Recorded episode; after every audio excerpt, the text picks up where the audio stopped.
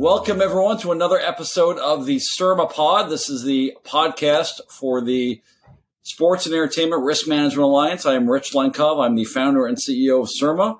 I'm also the host of the SERMA Pod, and we're very fortunate today to have a leader in the NIL industry. Uh, he is all over the place these days talking about NILs. He's got a busy practice representing players and uh, business organizations dealing with sports. His law firm is Porter Wright. Luke Fedlam, welcome to the SERMA Pod. Rich, thank you so much for having me. It's great to see you.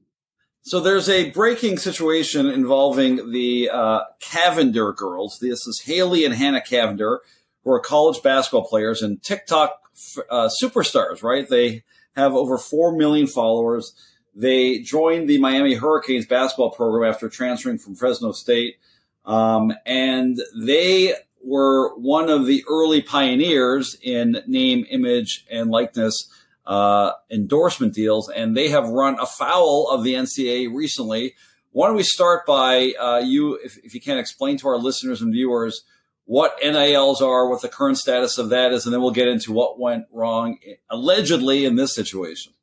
Sure. So name, image, and likeness really is the ability for college student athletes now to license the use of their persona rights, their right to their name, their image, their likeness. And licensing basically means they can lend it for a fee. So they can earn compensation by having their name, their image, their likeness associated with various brands and, and companies. But even beyond that, name, image, and likeness in this kind of new environment since July 1st of 2021 is really about college student athletes being able to earn compensation in ways that they never have before. They can run camps and clinics. They can, you know, make appearances. They can sign autographs. They can do traditional kind of sports endorsement deals. All of these things that athletes have never had the right to do until about 18 months ago. So it is most certainly a, an interesting and busy time in this space. But when we talk NIL, that's what it's all about. And just to be clear, one thing for your listeners, I, I think it's important sometimes to really talk. There's really kind of two sides of name, image, and likeness. And this is what I think has really caused a lot of people to question kind of what exactly we're talking about. Because on the one hand, you have everything that I just said, right? Which is the traditional, I am going to license to a company the ability to put my name on a product or uh, on a service, and I'm going to get paid for that. And that is traditionally what NIL is meant to be. But what we've, what we've also seen is the involvement in, in creation of NIL collectives, having boosters and donors and others who put together deals, and I'll use that term loosely, in order for uh, the ability to recruit and or retain particular talent at a specific institution. So there's kind of two sides of name, image, and likeness, and I think that's what makes it such a complex topic to talk about these days. Yeah, for sure. I really appreciate that background. What prompted this NIL um, you know, what, what, what was the impetus to allowing student athletes to use their name, image, likeness in this way? So this has been something that's been talked about for years. We we probably got the closest to allowing this during the Ed O'Bannon case when Ed O'Bannon took on EA Sports and took on the NCAA. Right, they were selling jerseys with student athletes' names on the back and getting paid off of that, and the athlete was getting nothing. And so ultimately, we thought we might see some change then, and we're talking kind of the early 2000s, like 2009 through 2013, 14 kind of time frame it didn't happen. Uh, but in 2019, the state of California, from a state legislative perspective, passed a name, image, and likeness bill that turned into law that went was set to go into effect in 2023. But then ultimately, Florida then said, "Well, if California is going to do it, we're going to do it." And California, I mean, Florida decided that we don't care about waiting until 2023. We'll make it effective July 1st of 2021. States all decided to follow suit. Of course, nobody wants to rule out the opportunity to to recruit the best talent and be able to say that we can you can earn compensation. Um, but the final straw, I think, was the uh, NCAA versus Alston Supreme Court case, which was the oral arguments were heard in March of 2021, and the final decision from the court came late June of 2021, about 10 days before uh, Florida and other states' laws were set to go into effect, where ultimately the Supreme Court of the United States said that the NCAA uh, lost unanimously, and we all know these days anything the court does unanimously is a really big deal.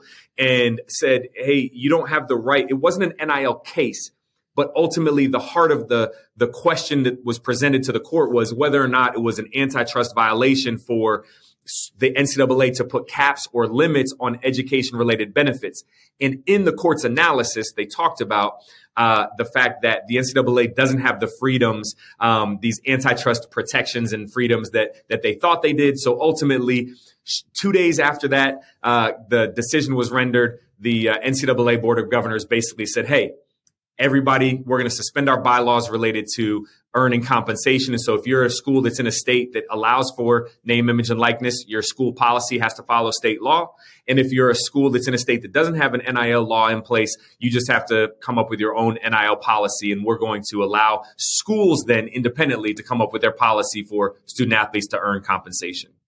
It's really important, as you mentioned, student athletes uh, earning compensation, to remember that while NILs is a groundbreaking innovation, it's a small sliver of the pie in terms of college athletics, right? I mean, in order to avail yourself of compensation from NILs, you still have to go out and sell yourself. And that's a incredibly that's right. small piece of the student athlete population. It doesn't mean that the NCAA or other league, you know, leagues are sharing the incredible amount of revenue with athletes, as many have called for. You're absolutely right. And I think you touched on one of the bigger issues that is still yet to face the college sports space, uh, the college sports industry, which is revenue share. And from that perspective, when you look at things like conference realignment that helped media deals. So you look at UCLA and USC joining the Big Ten.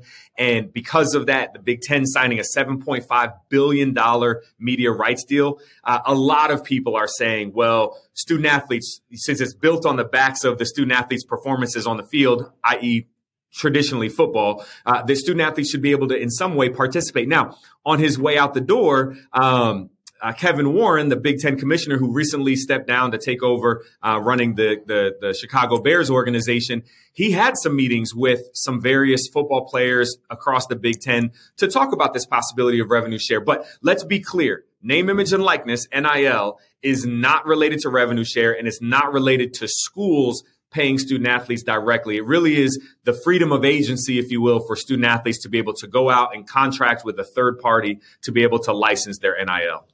So speaking of that, two student athletes who have done very well doing that, to our earlier point, are the Cavinder girls. Uh, what was their deal, and what is the alleged infraction that uh, we're, we're, discussing today? So, so this is this is really interesting on on a few different levels because in some respects. the, the NCAA is really kind of calling these right now kind of NIL adjacent cases. And I think that's important because because the NCAA did not come with a proactive bylaw allowing name, image, and likeness, what they did was they said, we are going to suspend our current bylaws that say you can't go out and earn compensation. So there's a, a nuanced difference there that so what they then do is look at it to say, okay, well, is there a violation um, of our current bylaws in place uh, that that that someone potentially violated? Now, um, uh, one more point, and I'm going to get into the facts of the case here in a second, but one more point that's also important to notice is that recently the NCAA said they've been trying to clarify their guidance around name, image, and likeness uh, kind of regulations. And recently, within the last few months, they said that there is going to automatically be a presumption of guilt if we receive a case um, uh, uh, that there was an infraction around name, image, and likeness, we're going to assume that that infraction occurred, and it's going to be up to the school or those involved to prove that it didn't. Which, from a due process perspective, and me being a lawyer, is most certainly a backwards way to look at it. But but I, I get that though from the NCAA's perspective. Obviously, there is uh, there is a lot then to have to go and try to enforce uh, you know, kind of these name, image, and likeness uh, policies across the across the NCAA. So, so, but this particular instance, uh, this particular case involving the Cavinder twins and the University of Miami women's basketball team occurred prior to that. So this was this was um, kind of determined um, in a bit of a different way, where there was not this presumption of some some some violation of of bylaws or NCAA rules. So so what happened?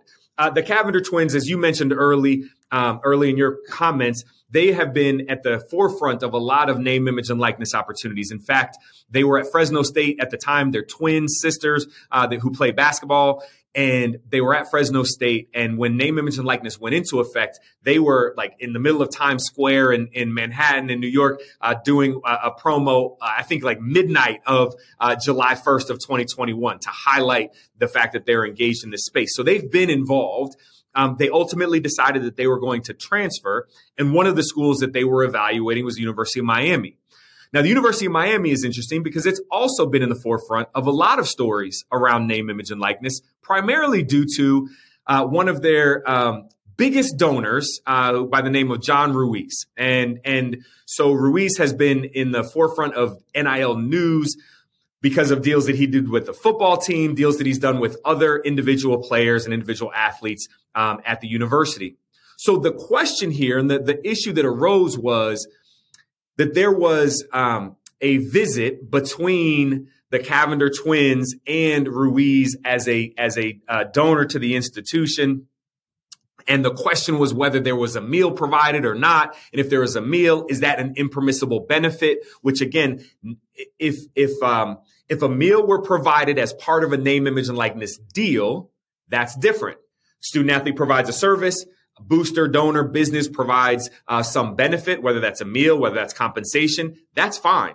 But if it's recruiting and there's no services provided by the by the student athlete, that still goes back to the old rules that the NCAA has around impermissible benefits. So that's kind of what occurred there. Uh, apparently, the women's basketball coach was involved um, and had knowledge of this and was involved. And so, so ultimately, one of the things that's important to note is that, and, and, we'll probably talk about a little bit more about this, but this was a negotiated um, resolution between the institution and the NCAA Committee on Infractions, which again is important because this was then to say, hey, we're going to agree that these certain activities occurred. And that with these certain activities occurring, here are the penalties that we're going to, um, you know, be comfortable with. Both parties come together, they agree, and it gets written up. Now, that's a quick synopsis of what happens and and and i'm sure that you're probably going to want to talk about what happens next but let me pause and see what what, what questions do you have? Yeah no i mean it's it you get a, you've given us a great summary and it's really interesting to uh to think about the first you know one of the big first nil cases being uh these two women. I think a lot of people might have perceived the first cases or the first big deals to be of you know college basketball players or football players because those are generally perceived to be the biggest revenue generators. But I, I think the fact that you know uh, these twins caught on kind of speaks to the overall sense of what NILs are all about because it's not just about what's happening on the field. It's very much has to do with social media and your engagement and your uh, your your influence, right? Most certainly, and, and and you're spot on. I think one of the and, and advertisers are looking for, right? Uh, you might be a great player on the field. That doesn't necessarily translate into receivables that um, that sponsors are looking for. That's right. That's right. It's interesting. Name, image, and likeness kind of goes both ways. And in, in the one instance, you have those athletes who are great performers, elite performers on the field that do have a big social media following because of that and are able to go out and represent brands and companies in the industry and be compensated for that. But on the flip side, too, you also have this this younger generation. Now, this, you know, when I look at social media, I'm the worst. I, and I admit that. I, I'm, I'm not that good at it because I'll do things like, I'll sit there and think like, what do I want to say? You know, what should I write here? Uh, you know, 140 characters or whatever I need. And it's like, oh, I had a great time at such and such event, right? I mean, I'm, I'm so vanilla in some respects. But at the same time, this is an, uh, the student athletes at the college level now have grown up with social media right? For for folks like you and I, it's it, it, was something that was introduced to us when we already had the ways in which we we engage. And so it, it, it's it takes more thought, I think, on our end. A lot of times for student athletes, student athletes are coming into college with followings that go beyond their performance or athletic ability. So there are student athletes that are doing significant name, image, and likeness deals that don't happen to have, um, you know, the the the the future professional athlete kind of ability. What they have is uh, somebody that's able to to draw a, a following or a crowd on social media because of other interests and things that they're involved with. So so yeah, so so you're right on that point. But the other thing to highlight to to your to your earlier point, when you look at the University of Miami, there's a, a, a really fascinating story around Jaden Rashada, who was a high school quarterback who was recruited to Miami, committed to Miami, and there was a belief that it was a $9 million name, image, and likeness opportunity for him. And that blew everyone's mind. Um, and then he decommits from Miami and commits to the University of Florida for a reported $13.8 million of a name, image, and likeness deal that then completely falls apart um, and he ultimately asks to get has to petition the NCAA to get released from his uh, letter his commitment to University of Florida, and now is going to you know has transferred out to Arizona and is not doing anything in this NIL space that's of significance. To your so to your point, yes, most people thought we were going to see football players and basketball players kind of be that first wave of NIL or NIL adjacent cases being heard by the NCAA. But in fact, we have, you know, the Cavinder twins and women's basketball at the University of Miami. So why they pick this case? What are the allegations and, and what do you think uh, the outcome will be? And again, it's, it's a little interesting to think that the NCAA, you know, hasn't put forth a lot of rules on it, and it very much is the wild, wild west out there when it comes to NILs.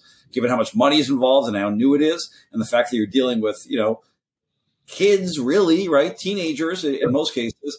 Um, and then on the other hand, they are trying to enforce, uh, you know, they are trying to avoid some infractions. So that's a little bit uh, hard to put together. So maybe break that down a little bit for us. Absolutely. So, so in terms of the allegations, um, one of the things that's been a that's a challenge for the NCAA is to figure out how do we deal with boosters, how do we deal with these NIL collectives, how do we deal with third parties that that aren't our member institutions. As an association, it's so much easier for us to go after our institutions or to go after student athletes who have violated some of the, the regulations that we have in place. When you have these third parties, it becomes more of a challenge. But that's also what highlights uh, um, maybe competitive schools, uh, those who maybe lose out on the recruiting battle for someone to then say, hey, it's interesting. It seems like that person met with this person, and I think that's a violation. And and that could be very easily. I don't know that to be fact in this case, but if if Ruiz, as one of the probably most well known donors who has been actively involved in the name, image, and likeness space from day one, um, having him be involved makes sense. That someone might say, "Hey, uh, we lost out on this particular, you know, recruit or recruits." And we know that they met with this individual etc and you can't use you're not supposed to be using name image and likeness or the the um, um, you know the incentives of name image and likeness to induce a student athlete to transfer and to go to another institution. So so you can see why the allegations would come to play here just because of the well-known nature of this particular donor but when we when we kind of go through what the negotiated settlement was or the negotiated resolution was here, what's really interesting is that they they they contemplated or talked about this idea of a disassociation penalty, um, and that is significant. And I think in this whole case, that's what the the one of the biggest takeaways is, right? Which is the Committee on Infractions said explicitly that they will strongly consider disassociation penalties in future cases that involve NIL adjacent conduct or NIL adjacent scenarios. And what what does that mean? So disassociation penalties are those penalties that would say, "Hey, um, this donor." Uh, who caused this penalty um, can no longer be involved for a period of time with the institution. And if you think about the University of Miami, if if they were somebody like a, a Ruiz who has been actively, heavily involved um, in the NIL space, but then also just in donating to the institution itself, to the athletic department, if all of a sudden that person now has to disassociate with the university and can't give, can't be involved and engaged, that is a major blow to the institution itself, even for, for whatever period of time that may be. Now, they they considered it here. They talked about it here. Um, they didn't feel like that was something that was um, uh, that they that they that they agreed upon in this particular case. But it's something that most certainly is on the table, and I think that alone, in my opinion, is one of the reasons why this this particular case is so important because I think this is what shares with other donors, other boosters, other NIL collectives who really are operating in almost a wild, wild west capacity, like you mentioned earlier, to say, hey, you all can be penalized as well. Now, does a booster think to themselves like it's a penalty if I can't, if I don't, if I legitimately can't give to an institution? So great. Okay. I don't have to give my money this year. I can, I can save, you know, save on that. But these are boosters and donors who care deeply about their institutions that they're involved with, want to see them be successful um, overall and successful in the in the in the athletic space. And so that is a major, major uh, potential for penalty that the NCAA could levy. So going forward, um, how important? I mean, listen, it's obvious that NILs are now a huge part of the recruitment process of the uh, any major student athlete is going to be thinking about considering higher representation for NILs. We saw the famous dust up uh, last season between Nick Saban and uh, you know uh, Jimbo Fisher about yeah. NIL. So this is a big deal, and it will continue to be a big deal as the money rolls in. You mentioned the Big Ten contract.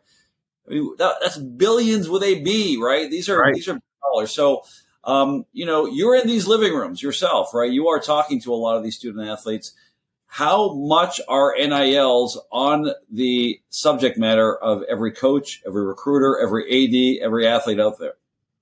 So when you start to talk about football and basketball and you talk about elite athletes, it is 100% of the conversation. It's, it's a part of the conversation 100% of the time, right? Yeah. Student athletes are still using other, um, other factors to determine where they may want to go to school, things like coaching staff, uh, tradition, opportunity to make it to the next level, facilities, geography, all academics, all those other things. But name, image, and likeness is most certainly a significant part of the conversation for your elite athletes uh, across sports, primarily in basketball and football. There are some sports where it doesn't come up where, where, or rather with some athletes, it just doesn't come up either because they're not that interested in NIL or it's just not something that moves the needle for them, maybe because they just don't see themselves engaging in that way. But when you talk about pretty much any of the elite, um, uh, athletes, especially in football and basketball, it is 100, it is a part of the conversation 100% of the time. Luke, last question here on the SERMAPod. Um, you have a long and distinguished career of representing athletes, uh, both professional and now collegiate, right? What, how does your advice, how does your counsel differ when you're dealing with, when you're in the living room of a student athlete versus a more seasoned professional? Uh, to be honest with you, a lot of the education is the same. It's just at different levels. So I care deeply about education. In fact, um, I'm the uh, founder and uh, managing partner of Advanced NIL. So you can check out advancednil.com where we work with uh, groups of athletes at all levels. So we're representing, uh, we're the uh, exclusive NIL education partner for the public, uh, for Pennsylvania's uh, Public High School Athletic Association. Same thing with Massachusetts, working with probably 40 to 50 colleges, universities across the country, and then um, work with multiple teams within the NFL and the uh, NBA as well from an education perspective. So I, when I say these things, I care deeply about the education. At the college level, that education most certainly has to happen with both the student athlete and the parents as well. And that's one of the things that's different at the professional level when you're dealing with uh, professional professionals who are older, um, who are making professional money in their sport. Uh, you're really honing in on making sure they get and understand this. At the college level, most college student athletes, especially elite athletes, are saying, I just want to make money and I want to perform in my sport. That's what I care about. But what I highly encourage them to also think about are things like the contracts that they may sign and making sure that you are protected and that there's language in the contract that can make sure that you are uh, providing the services you believe you're supposed to be providing, but also receiving the uh, on the receiving end of the obligations that that company or brand should be providing. Making sure that you understand the, the idea of taxes and helping families understand how money works when it comes to uh, NIL deals. As when you do NIL deals, you're an independent contractor and so a lot of times parents don't know the difference between being a W 2 employee or a 1099 independent contractor and what impact that can have from a tax perspective. So helping understand the business side of sports at the, at the college level uh, is most certainly important for both the student athlete and their parents as well. All right. I promise that was the last question. I got one more just while I have you here, Luke, because we sure. like to get to know our guests a little bit more at the end of every uh, podcast. Uh, you're around a lot of, you know, athletes, a lot of well-known people. Uh, who's the one encounter you had, who, or one celebrity you encountered, one uh, athlete you encounter that made you really starstruck, made you think, "Wow, that was an incredible encounter." um, man, this was uh, this was probably 2006 or seven.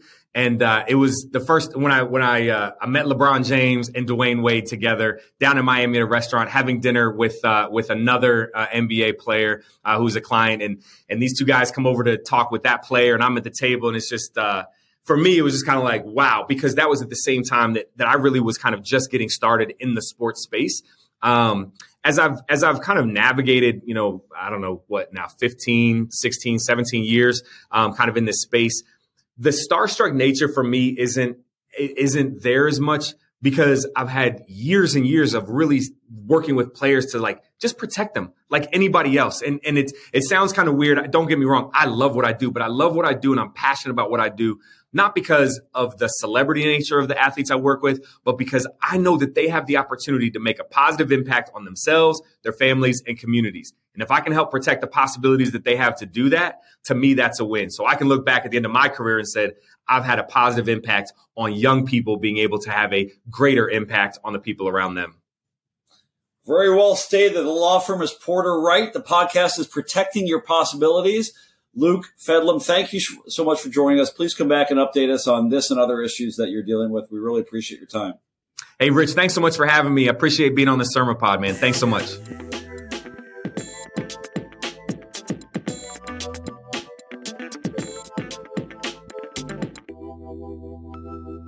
Ideas, strategies, and opinions represented on this podcast are those of the speakers and do not represent the ideas, strategies, and opinions of their employers.